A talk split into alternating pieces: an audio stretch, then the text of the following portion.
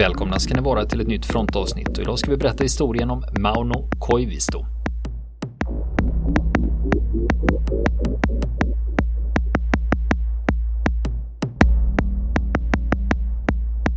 Det var ju nu, för ett tag sedan så dog Mauno Koivisto. Han var ju Finlands president på 80-talet. Mm. Och in på 90-talet faktiskt var han efterträddes av eh, Ahtisaari Ja. 94. Och eh, före honom så var det Urho Kekkonen. Ja. Var det som vi som växte upp på 70-talet kommer ihåg. Ja, ja visst. Nej, men det var ju, han, Han som såg ut som, legendarisk ja, president. han som såg ut som en äldre version av Kojak. Ja, skallig. Ja, precis. Ja, jag hade en Precis. finsk kollega som hade ett sånt här partytrick. Det var att han kavlade upp byxbenet och så satte han sina glasögon på sin knäskål och sa titta Kekkonen. Kekkonen, ja, just det. Den kommer jag ihåg också. Den var, den var spridd. Var den. Mauno Koivisto var ju en bra bit över 90. Nu när han, när han avled. Och eh, en av de få veteraner från andra världskriget som fortfarande var i livet tills för ett tag sedan. Jag vet inte hur jag ska formulera det där. Ja, Ja. de, de är En av, en, av, kvar. nej, en av de sista veteranerna från, eh, från andra världskriget. Från fortsättningskriget i Finland 1940-41-44. Och eh, Mauno Koivisto han tjänstgjorde under en period under en av den finska krigshistoriens mest ryktbara befälhavare, Lauri Törni. Som eh, vi vet att många av våra lyssnare gärna vill höra lite mer om. Och det blir lite, lite grann om Lauri Törni idag. Det kan jag lova. Men vi får återkomma för att liksom specialstudera honom i detalj lite längre fram. Kunde säga Men är det mer- blir, ja, Ja, det vi- blir en del. Ja, vi har fått Ja. mer än ett mail eller Ja. ett meddelande sådär att du, det här med Lauri Törni, det är kanske något ni borde titta på. Ja, Ja. jo, det kommer vi att göra också. Ja, Ni är precis. flera som har hört av sig. Ja. Precis, det är en Hört tidsfråga. Och ja, det blir en del. Jag hoppas att ni blir lite nöjda i alla fall, ni som har efterlyst detta. Men huvudpersonen idag är en av Lauri Törnis soldater, Mauno Koivisto nämligen. Som sen blev Finlands president. Och Mauno Koivisto, han var när finska vinterkriget bröt ut hösten 39 så var han 16 år gammal. Och eh, han var för ung för att delta i vinterkriget. Eh, så att eh, han fick istället tjänstgöra i det som i Finland kallades befolkningsskyddet. Det motsvarande svenska civilförsvaret. Där anmälde han sig på en eh, skola, Kertuli skola i Åbo för tjänstgöring när kriget bröt ut och samtidigt så arbet, var han metallarbetare och arbetade på en metallverkstad. På den här verkstaden så hade han arbetskamrater som arbetade inom brandkåren och det tyckte han lät spännande. Så jag tänkte, dit ville han också. Han ville också vara inom brandkåren. Så att eh, han, eh, eh, för att kunna göra en insats när det ryska flyget bombade finska, finska städer. Och, eh, så att han eh, anmälde sig till eh, brandkåren i Åbo. Sankt Karins brandkår hette det och, det och det var inte så svårt för det var brist på manskap för många av brandmännen var utkallade i kriget. Han blev snabbt antagen och samtidigt så bytte han jobb och hamnade dessutom på en ammunitionsfabrik. För att kunna göra en insats den vägen också. För kriget. Så att han, eh, han tillverkade granater för fältartilleriet när han inte var på utryckning. Sen när fortsättningskriget bröt ut, alltså den delen av kriget på östfronten som involverar Finland i samband med den tyska invasionen av Sovjetunionen, Barbarossa.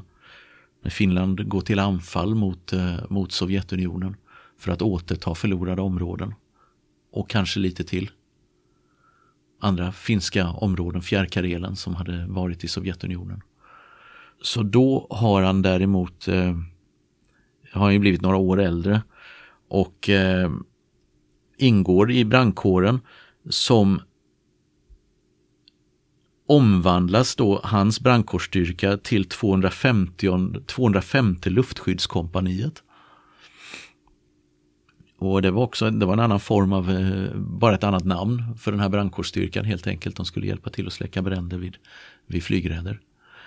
Och eh, de fick liksom mil militär vokabulär. Naturligtvis att det här skulle skötas enligt militära linjer men de fick inga uniformer och inga vapen. Men däremot så fick de lite skjututbildning på en skjutbana utanför stan. Eftersom, det formellt, eftersom de formellt tillhörde armén då. Och det här gjorde att han i alla fall efteråt kunde säga att hans militära karriär började samtidigt som in, eh, fortsättningskriget bröt ut. Eh, så var han faktiskt formellt i armén. Men eh, redan då ett par månader in i kriget, eh, sensommaren 41, så eh, vill han komma närmare fronten. Han längtar ut i kriget och hamnar i det som kallas för fältsläckningstrupperna. Det är också brandkår? Det är också brandkår, fast vid, fast vid fronten då. Och de bar uniform och de var beväpnade. Och följaktligen så fick eh, Mauno Koivisto dra på sig uniformen då. Och eh, de hade tre lastbilar, tre brandbilar kan man säga. Och, eh, men de, och de hamnade på eh, Karelska näset.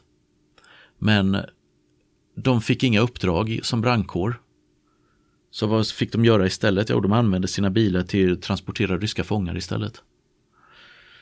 Men senare då så omgrupperades de till andra sidan Ladoga, norr om Ladogasjön och eh, där blev det lite mer av brandkårsuppdrag vid frontlinjen där och strax bakom fronten artilleriet sköt och det började brinna i skogarna och, och bland bebyggelsen. Så, eh, så fick de rycka ut. Och först året därpå, då fyller han 18 år. Våren 42 så blir han formellt då inkallad till vapentjänst i infanteriet. Och får en sex månader lång infanteriutbildning. Befälen då, alltså eh, instruktörerna, det var ju då frontveteraner. Då många av dem var sårade och fungerade som instruktörer medan de tillfrisknade och konvalescenter. Och eh, han, han, skrev efteråt i sina minnen då, Koivisto, att det var en saklig utbildning och eh, eftersom det inte fanns någon äldre årsklass, alla var ungefär lika gamla, så förekom det heller ingen penalism. Då, under den här utbildningen då. Efter eh, sex månaders utbildning så ansågs de här 18-åringarna vara mogna att skickas ut i fronten. Först så hamnar de bakom, bakom, eh, en bit bakom fronten, ett samhälle som heter Karumäki. Det som var, det var en central för komplettering av manskap. Det vill säga en distributionscentral för soldater som ska skickas ut för att ersätta förlusterna. Så skulle man kunna översätta det. Och där fick de vistas ett tag och istället för att skickas ut till frontförbanden så fick de gräva försvarslinjer och befästningar. Eh, för det behövdes väl sån arbetskraft också helt enkelt för att eh, se till att det fanns försvarslinjer och bakre befästningar som man kunde eh, vid hårda anfall retirera till. Efter en månad med grävande och spännande av taggtråd och så vidare, då skickas de ut i fronten. Och han kommenderas direkt i främsta linjen då till ett kompani vid infanteriregementet 35. Då, som, som befinner sig norr om Ladoga vid, eh, vid stranden av den så kallade Stalinkanalen. Och även där så fick de bygga befästningar och, och hinder, då fält, fältbefästningar och hinder. Då. Och, eh, men men först, huvuddelen av tiden så gick man vakt. Det var ett ganska lugnt frontavsnitt vid den här tiden. Då. Och han var ganska mallig, mindes han efteråt, därför att han fick som beväpning en maskinpistol. En Bergman eller? Ja. Det som vi på svenska kallar i svensk terminologi för en kulsprutepistol då, en k-pist, men som på finlandssvenska kallas för maskinpistol. Mm. Och det måste ni vara mm. med ibland, mm. för det är exakt det att det heter ju så. Mm. För en del man säger maskinpistol, det heter det inte. Mm. jo, där heter det då. då. Jajamän, det gjorde det, precis, precis. Tidigare så hade man bara haft en sån per grupp. Och resten hade haft gevär. Och här fick han en, en av de utvalda då så att han var, det var det han var ganska mallig för. Att ha fått det. Och han, eh, han skriver om en av sina första erfarenheter, närkontakter med liksom den obarmhärtiga sidan av kriget. Då, att att krig är ett obarmhärtigt lotteri. Det fick jag redan då lära mig. Framför vår korsu, vår förläggning då, hade det samlats folk för att prata med kamrater som kom från permission och jag var själv där. Nedgrävningen var ännu på hälft varför vi inte hade egentliga förbindelsegravar. Och då föll en granat i den gruppen av manskap. Två dog direkt, en tredje på sjukhus och tolv blev sårade. Av någon anledning gick jag in i korsen några sekunder innan granaten föll. Jag vet inte varför och en stund senare var marken framför korsen täckt med blodiga män. En hel grupp var försatt ur spel. Det var en riktigt gruvlig lärdom om varför det hade lönat sig att gräva ner sig med större flit. Och i det avseendet var nog finländarna alltför godtrogna. Så, så mindes han den erfarenheten efteråt. Och som, som jag sa att det här frontavsnittet då en bit norr om Ladogasjön eh, var länge ganska lugnt och efter den finska offensiven in i, i eh, en bit in i Sovjetunionen och det var ett ställningskrig i stort sett som rådde där. Eh, men 44, i början av 1944 så förflyttas han till ett annat förband. Han har använt sig frivilligt. Från den här infanteriregementet som han kom till först till jägarkompaniet i första divisionen. Och kompanichef på det här kompaniet det var löjtnanten Lauri Törni. Som redan då var en legend i den finska armén. Och jag tänkte att vi kan väl ta några rader och förklara för dem som mot förmodan inte vet vem Lauri Turney är. En liten försmak en liten skall. En liten försmak av vad som komma skall. Ja. Och här snackar vi om en annorlunda militär karriär. Hur en finsk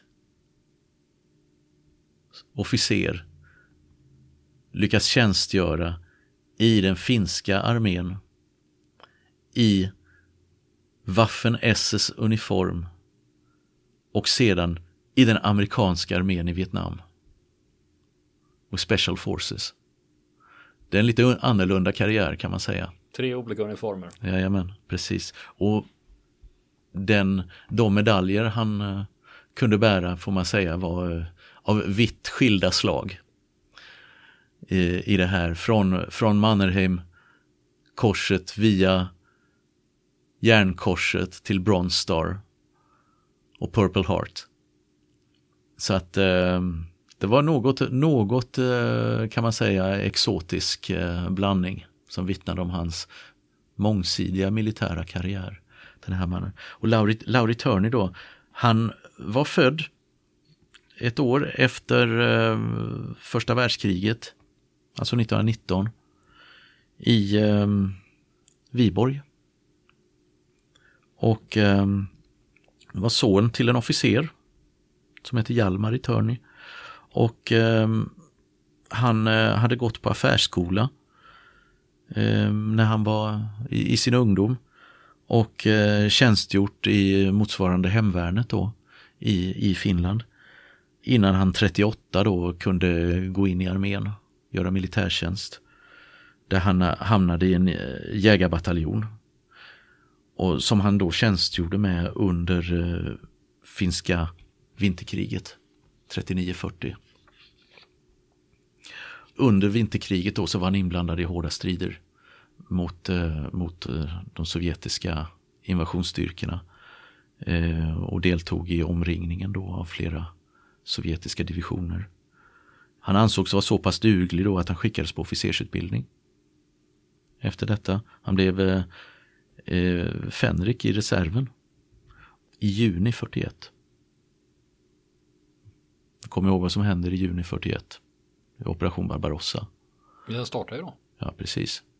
Samma månad så har skickas Lauri Turner till Wien för att eh, där genomgå en eh, utbildning hos Waffen SS i sju veckor. Redan då en månad senare då i slutet av eh, månaden efteråt i juli så kommer han tillbaka eh, till den finska armén. Men har även Untersturmführers grad i SS. Han, så att eh, man kan säga att han hade även kunnat dra på sig SS-uniformen där och det finns även bilder på honom i SS-uniform från den här utbildningen. Och mycket då av hans rykte då baseras på hans eh, strider och insatser under fortsättningskriget 41 44 mot ryssarna. Eh, då, han, då han leder en, eh, en eh, avdelning, ett infanteriförband som opererar djupt långt bakom fiendens linjer. Fjärrpatruller. Och eh, det leder till att han blir eh, välkänd på den finska sidan och ökänd på den ryska. En av hans soldater var den blivande finske presidenten. Som sagt, som tjänstgjorde i det här, det här kompaniet som användes för fjärrspaning. Då under, eh, under, under fortsättningskriget. Och Mauno Koivisto när han hamnar då i Törnis kompani så fick han lämna ifrån sig maskinpistolen och fick tjänstgöra med ett gevär istället. Oklart varför eftersom alla hans kamrater hade maskinpistoler. Jag skakar på huvudet här. Precis. ja, ja, av någon anledning då. Och det, det har han inte själv riktigt kunnat förklara i sina, i sina minnen. Varför det förhöll sig på det sättet. Och eh, sen en av hans första insatser då under Törnis befäl. Eh, eh, det var under vårvintern då. Då hade ryssarna gått över en sjö som ligger, eh, en tillfrusen sjö som ligger i eh, närheten av Ladoga som heter Sesjärvi. Och där de hade, då hade försökt erövra en finsk stödjepunkt som låg eh, ute på en udde. Och eh, då fick eh, Törnis eh, förband order att bege sig dit. Eh, och först med lastbil och sen då sista biten på skidor. Turney, han gick i täten då med första plutonen till vilken, till vilken eh, Koivisto också hörde. Längs eh, ena sidan på udden för att komma fram till den här stödjepunkten då. Och de höll sig ganska nära stranden då. Eh, och när, när de var i närheten av stödjepunkten då såg de ute på isen en bra bit därifrån då en stor mängd ryssar som var på väg bort därifrån. Och från studiepunkten så, så ropar en finsk soldat då att för den här stödjepunkten hade lyckats försvara sig då. Att det finns, det finns ännu fler av dem där på andra sidan. Sen, på andra sidan udden.